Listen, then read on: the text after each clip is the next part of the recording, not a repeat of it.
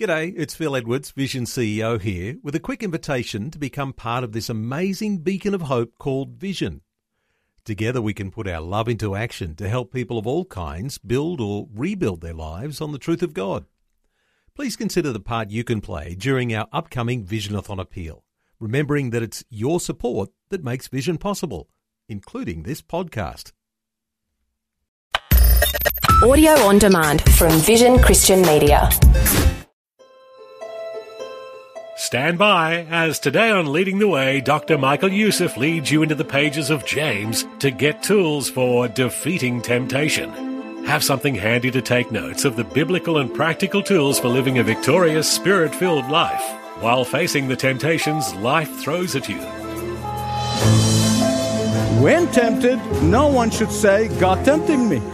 For God cannot be tempted by evil, nor does he tempt anyone. But each one is tempted when he is dragged away by his own evil desire and enticed. And after the desire is conceived, it gives birth to sin. And sin, when it's fully grown, gives birth to death. Beloved, temptation does not come from God, it comes from the enemy of your soul. These words from James reveal a lot about Satan's strategies to drag you away from God. Today on Leading the Way, Dr. Michael Youssef offers encouragement for defeating temptation. Listen with me now as Dr. Youssef shares today's message.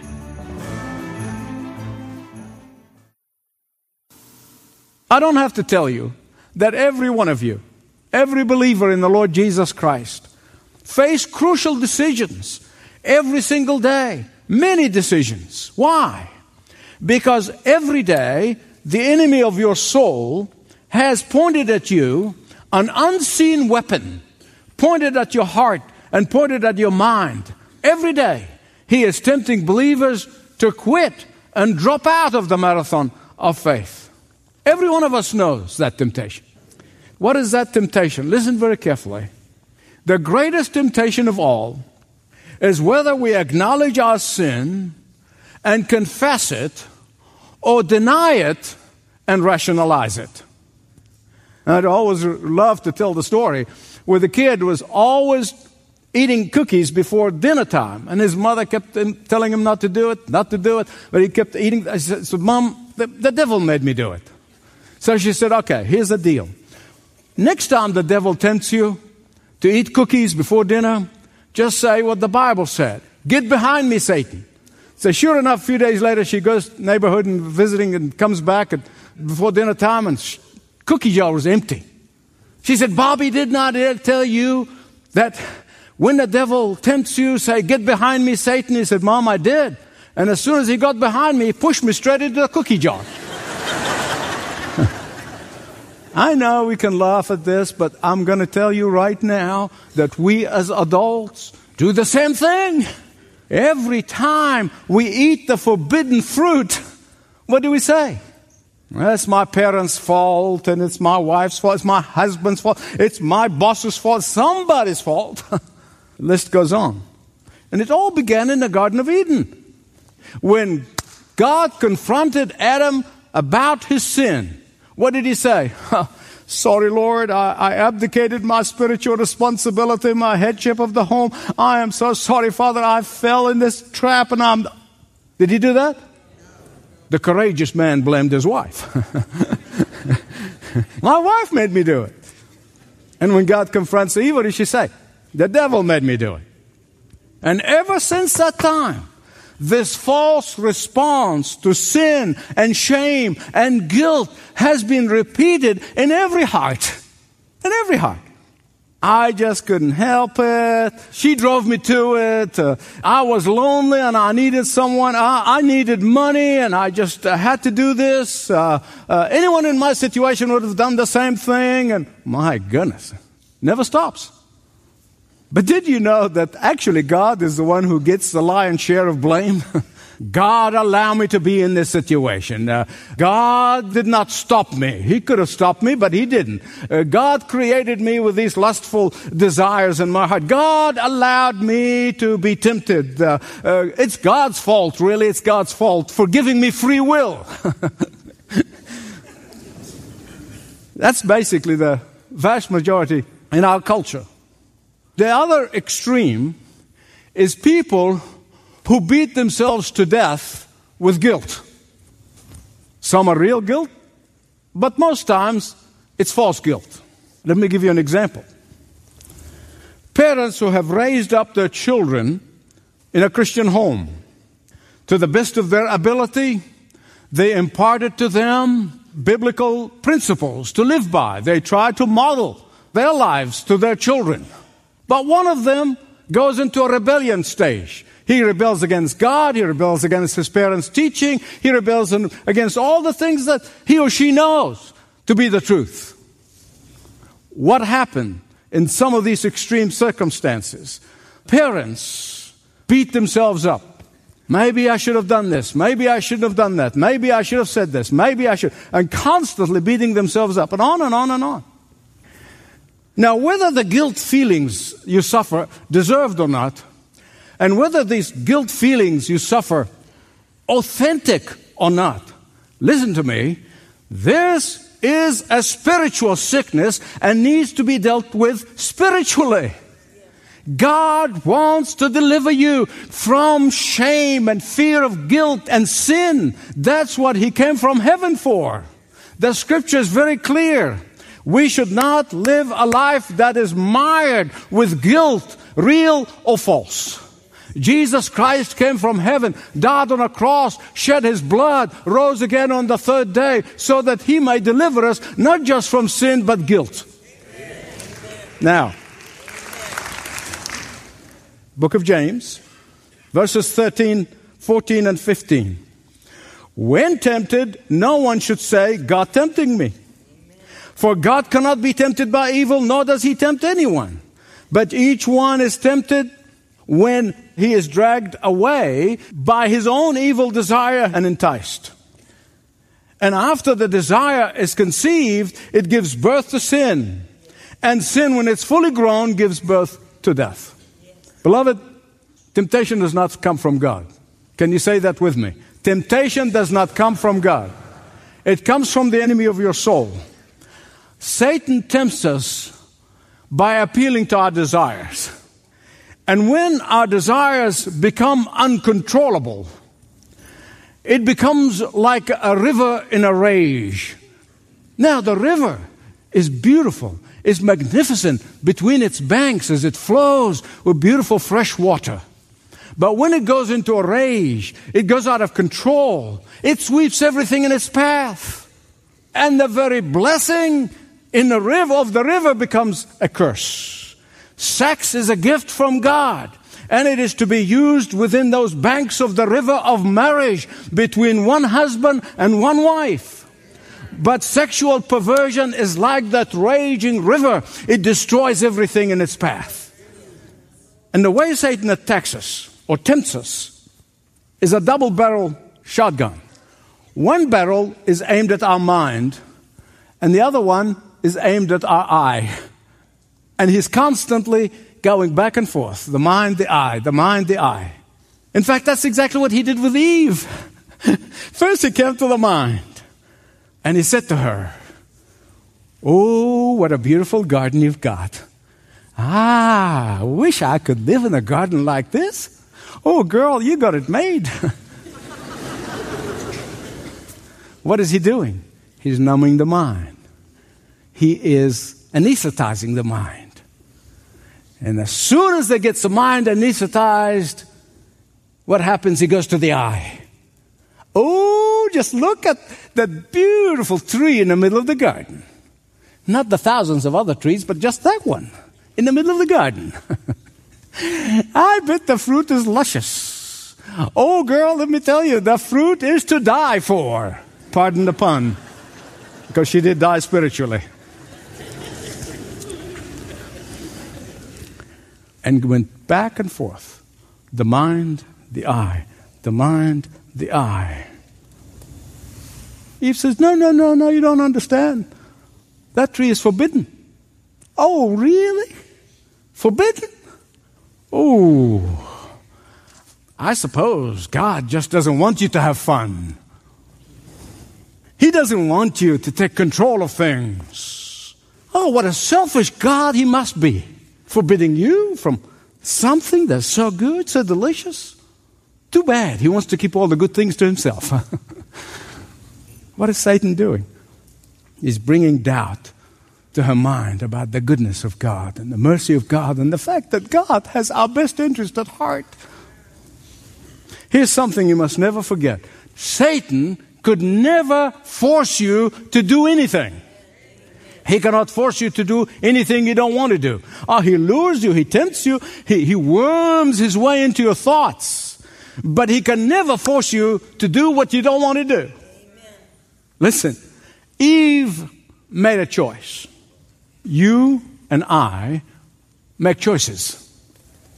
To be sure, we like to pretend that we really are victims of our circumstances. We're victims of our bringing. We're victims of our schools. We're victims of our society. We're victims, and we don't have a choice. Really?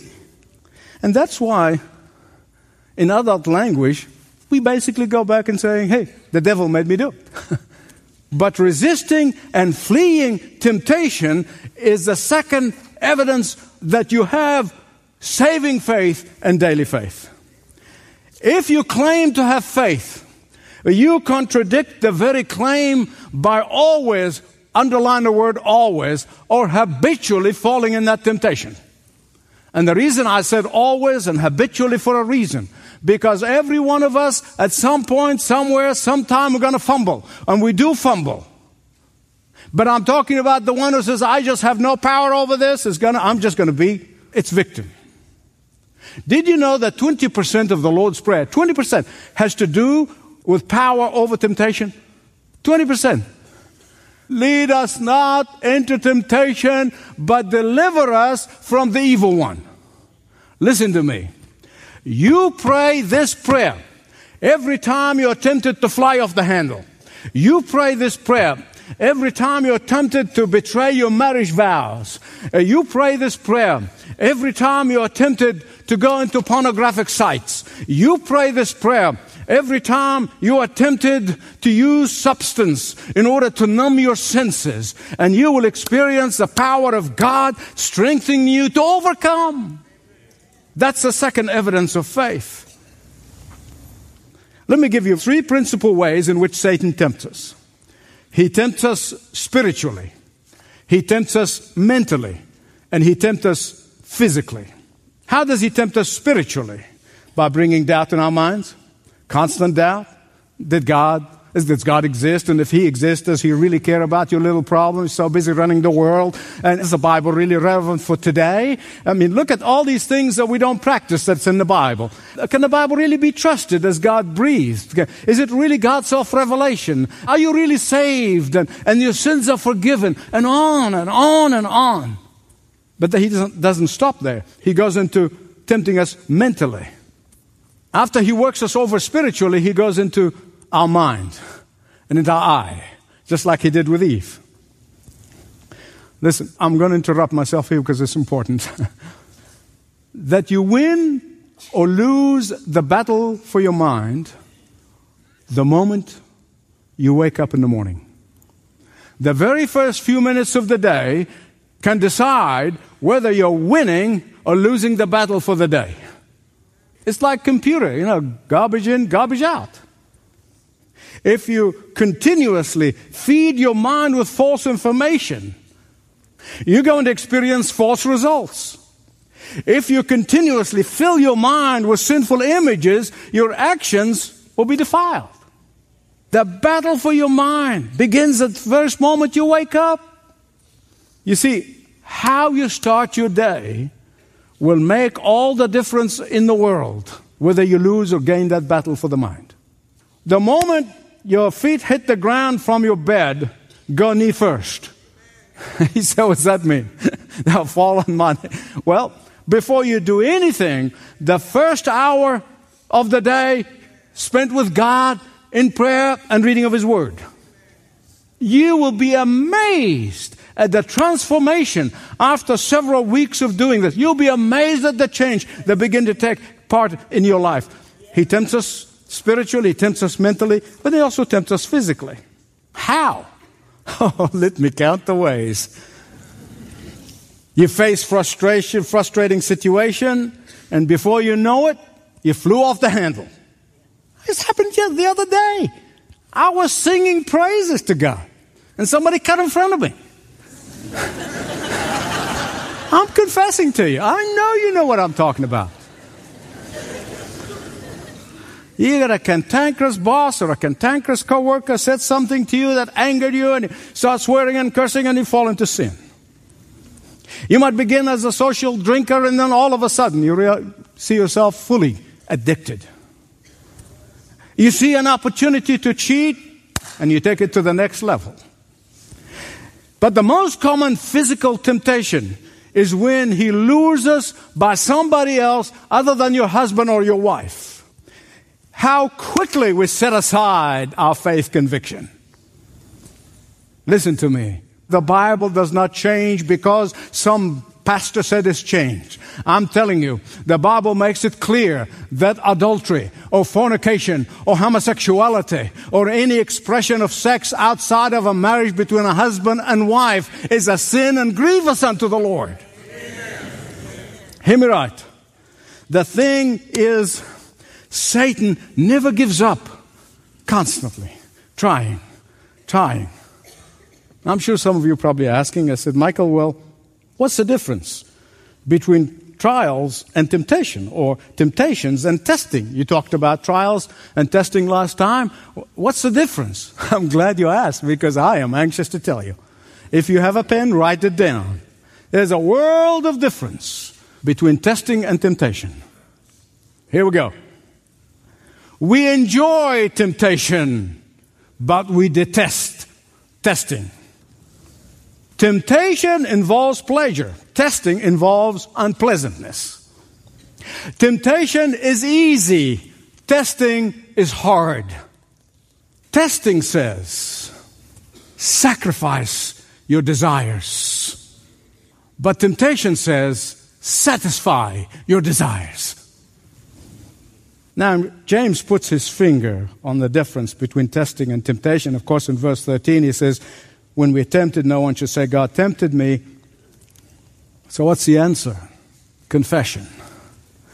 Do you know when you confess sin, when you really own up to your sin, you're basically agreeing with God? God knows you did it. You know you did it.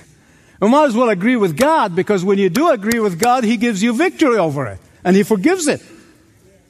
But rationalizing sin or passing blame will never give you victory. And that is why John said, if we say we have no sin, we deceive ourselves and the truth is not in us. But if we what? Yes. He will forgive us. Shifting the blame is an evidence that you don't have a living faith. What makes us vulnerable to temptation? Verses 16 and 17. After he says, God doesn't tempt us, he goes on to say, Don't be deceived. This is important. Underline it. Don't be deceived. For every good and perfect gift is from where? Above. Do you know what the greatest gift? Next to our salvation, the greatest gift that comes from above, the Holy Spirit. God's own breath, God's own spirit to come and to dwell in us, to empower us. And therefore, when you find yourself trapped in the grips of sin and pleasures and evil desires, it's because you don't value the gift of the Holy Spirit. Oh, you know about it. You read it in the scripture, but you don't daily, moment by moment, allow the power of the Holy Spirit to fill you to overflowing. And it's not because you leak that you need the Holy Spirit more and more, but the Holy Spirit is a wind. And as the wind uh, pulls the sail and pulls the boat, you need that Holy Spirit to direct you and to lead you and to take you to the right direction. When you don't daily yield to the control of the surpassing strength of the Holy Spirit, you'll fumble. You'll fumble. Far from tempting us, God gives us the greatest gift, His own breath, His own spirit. Why? So that we may overcome temptation every time. so that we may be able to have victory every time, so that we may be able to flee temptation. Here's something very important I want to tell you. Because I know there's some Christians who think, yeah, Michael, I agree with you, great, great. And they think that the Christian life is lived gritting your teeth. I don't want to be tempted. I don't want to be tempted. I want to be tempted. And they're living uptight life. I remember back when I learned to drive, gear shift, and especially when you're up a hill and you don't know where you put, you know, the brakes or the, and the car will go down and you, you accelerate. And some people actually think that's how you live the Christian life. No, no, no, no, my beloved friend. That's not how it works. In fact, that is why James tells us don't be deceived. D.L. Moody probably said it best, and I can't improve on it. D.L. Moody used to teach the classes of his students at Moody Bible Institute now, but one of his most important, memorable lessons is he would take an empty glass and he would say to the students, How do I get rid of the air? Get a vacuum and suck the air out, and everybody comes up with an idea. Finally, take a pitcher of water and he fills the glass. And he said, The way you do it is you crowd the air out. Beloved, listen to me. That's how you overcome. You fill to overflowing, moment by moment, constant surrendering to the power of the Holy Spirit, and temptation gets crowded out. You'll have joy. You have peace. You're relaxed. Not in your own strength, but the strength of the one who's upholding you with his right hand. You see, you will experience the joy of victory every time. Your temptation comes, you're filled with the Holy Spirit. I don't do this. I'm made for a higher calling. I'm made for the glory of God. And immediately you're able to overcome temptation. If you missed any portion of today's Leading the Way message, or want to listen to more of the 12 Evidences of Faith series, download the Leading the Way app or stream from the archives. Both can be found at ltw.org. You know, there's nothing more encouraging to me and really to all of the staff of Leading the Way than hearing about lives changed. That's why I'd like to share a quick story that our team in North Africa shared recently. It's a note from a thankful wife speaking about her husband who once lived a life of hate. My husband, who watches Leading the Way, was recently saved after viewing the program and speaking with some of your staff. He then began attending a class at a church and was baptized. He is growing quickly in his new faith. I wish he'd found Christ long ago, because he's a much better person, and our home finally has peace. What's really interesting is the wife is not yet a believer, yet she's seen the impact leading the way and his salvation has had on her husband. Just another example of how leading the way with Dr. Youssef is changing lives one at a time in your neighborhood and around the world, impacting those who once lived in hate to live in peace and love. Well, that's our broadcast for today. Thank you for joining with us, and do join Dr. Youssef next time right here as he continues his series, The 12 Evidences of Faith, here on Leading the Way. Dr. Michael Youssef is the founding pastor of the Church of the Apostles in Atlanta. This program is provided by Leading the Way with Dr. Michael Youssef passionately proclaiming uncompromising truth around the world.